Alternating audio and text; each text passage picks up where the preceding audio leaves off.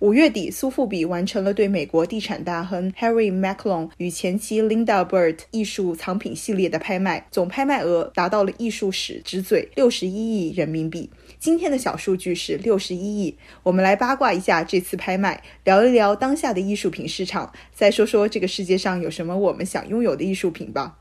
小数据和玄，从小数据看大世界。我是小何，我是小璇。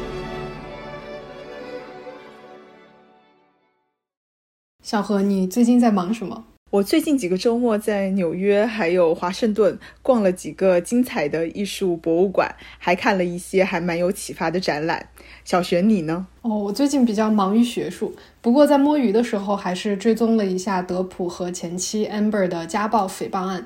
其中一个原因是这起官司是在弗吉尼亚州的 Fairfax 打的。然后我在那个地方生活了几年，这个官司全程网络直播，六周的庭审里边可以说是各种鸡飞狗跳和狗血。嗯，结合艺术和感情狗血，让我想起了上个月底的一则新闻：美国地产大亨 Maclon 和前妻 Linda 的艺术品藏品系列在苏富比拍卖，分两次，去年十一月和今年五月，总共拍出了六十一亿的天价。这就是今天的小数据了。这个系列呢，包括藏品总共六十五件，也就是说，平均每一件藏品的价值接近一个亿。这个总金额超越了由洛克菲勒家族藏品在一八年创下的五十五亿的记录，而且要知道那一次的拍卖系列拥有超过一千五百件藏品。嗯，那么这个价值连城的系列里面到底有哪些藏品呢？简单来说，把这个系列的作品拍下来，配上文字出书的话，啊，那书名可能会是六十五件作品中的西方现当代艺术史。从毕加索、罗斯科、波洛克，再到霍克尼，跟着苏富比的视频浏览一遍这些二十世纪到二十一世纪的作品，你会以为自己是站在古根海姆博物馆的展厅里。首先，不少作品都是几米的长宽，除了博物馆，很少有地方能有足够的空间来陈列这样尺寸的作品。其次，这个收藏充满了这些艺术家的代表作，属于你看一眼就知道是谁的作品的那种程度。最后就是有一些艺术家，比如说安迪沃霍尔，这个系列甚至有他不同时期的经典作品。对于个人藏家而言，能有这么多这么精的藏品非常不容易。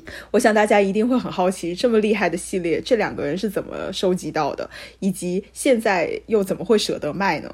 啊，前者呢，主要是因为这两个人结婚了五十九年，呃，艺术收藏呢是贯穿两个人婚姻的共同爱好，很多作品在他们的收藏里面都已经有了超过三十年以上的历史。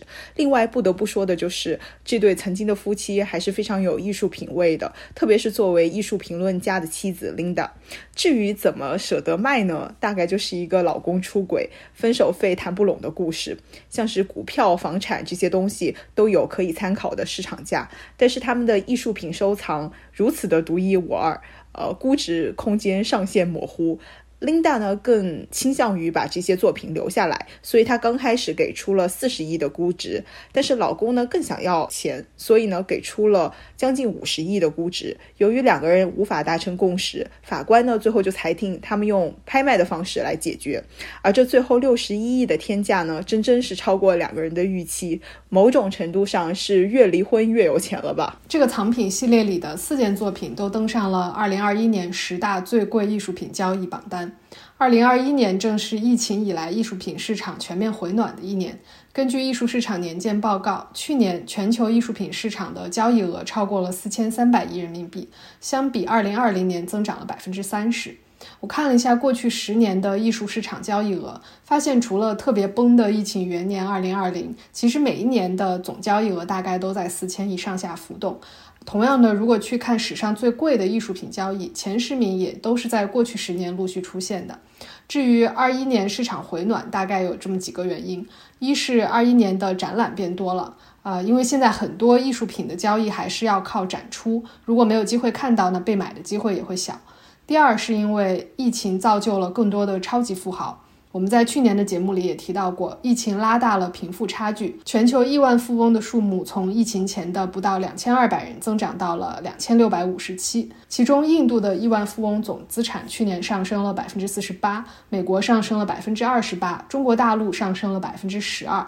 每一个增长都意味着巨大的艺术消费潜力。这些富人是高端艺术市场回暖的重要动力。嗯，第三个原因呢，就是线上交易模式的兴起，主要的拍卖行都开始了全球直播带货。比如说去年的这个 Maclone 在苏富比的第一次拍卖，就吸引了超过一百万人在线上围观。有兴趣的朋友呢，可以到苏富比的油管账号上去看录播。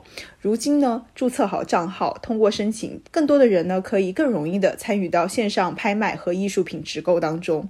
还有另外一个原因就是新的艺术品种类，A.K.A。NFT 的兴起，在去年十大的榜单里面呢，第八位就是一件 NFT 作品，拍出了四点六亿的价格。但是呢，相比三十年的艺术平均收藏期，二零二一年 NFT 在买家手上的存留时间平均是三十天。没错，有一点击鼓传花的投机意思了。嗯，值得一提的是，这个年鉴报告是由一个艺术展机构 Art Basel 和瑞银一起撰写的。那为什么会有瑞银呢？因为艺术品交易虽然和艺术品有关，但更是一门生意，是一种资产配置。啊，二零一八年还是在苏富比拍卖了一幅涂鸦艺术家 Banksy 的画，拍卖价格接近一千万。在拍卖锤落下的瞬间，这幅画居然从画框里边缓缓下落，被画框里内置的齿轮当场碎成了一条一条，震惊了包括拍卖行工作人员在内的所有人。事后，艺术家 Banksy 表示，他画这幅画的时候就配了这个特制的画框，就是防止这幅画有一天被拍卖。他传递的信息就是反对商业化和讽刺富豪阶级。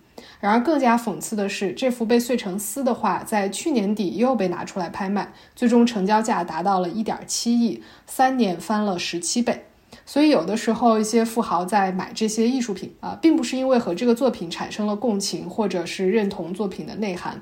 特别是呃 NFT 之类，不少人就是为了资产的多元化配置。所以在这个时候，瑞银就很重要了。嗯，说完了去年艺术品市场的总趋势，我们再来聊一聊中国的买家和世界上其他地区的买家有什么不同吧。首先就是在购买形式上，在去年四千三百亿的总销售额里面，美国占了百分之四十三，中国占了百分之二十，稳居世界第二买家市场。但是如果只看艺术品拍卖这一块的话，会发现中国的销售额比美国还要多。也就是说，中国买家相比画廊、展览这。一些渠道更倾向于通过拍卖来获取艺术品，这主要是因为拍卖规则比较简单透明，拍卖行呢还会给出指导价，对艺术品的本身呢也是做好了尽职调查，还可以通过拍卖本身来确认市场对于作品的认可度。对于艺术品初级选手而言，是一个没有专业门槛，而且不容易被坑的理想选择。第二的话，中国的富豪藏家比其他地区的富豪更舍得花钱。去年大陆的富豪藏家艺术品消费的中位数是三百万，世界范围内这个数字则是一百八十万。有四成的大陆富豪藏家在二零二一年花了超过六百万在艺术品上，世界的平均值大概是三成。不过，相比其他的国家和地区，我们对以 NFT 为首的数字艺术就不那么感冒了。只有百分之八的大陆富豪藏家买了数字艺术品，而全球的平均值是百分之十一。像新加坡这样的国家更是达到了百分之十七。现在我想问小璇，在不考虑任何客观条件的情况下，你有什么想拥有的艺术品吗？啊，倒倒不是拥有。如果古建筑也算艺术品的话，我会想要把我的老家山西的很多古建筑做成一个带游览路线和精细讲解的这种大型展览，然后免费请大家来看，因为真的是很漂亮啊，而且里边会有很多的平民艺术。你呢？嗯，我自己不太会想要像是。我们提到的拍卖当中的那种杰作吧，呃，我觉得杰作呢，我自己可能看不懂，嗯，更应该待在博物馆里面，让更多人看到，一起解读。但是回到这个问题，我确实是有想要的艺术品的，嗯，我想要我高中同学的一幅作品吧。一幅意思是任何一幅，他早就看透了。作为一个普通人，从学校的成绩开始，包括未来的学历、工作、收入、家庭，都会是一层层只增不减的别人衡量我们价值的枷锁。所以他从大学开始就用艺术解绑了自己，现在是一名艺术家。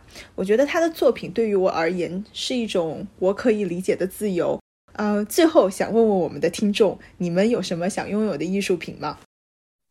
这就是今天的节目啦！小数据和弦每周四更新，不定期惊喜加更，欢迎留言告诉我们你想听的数据。See you。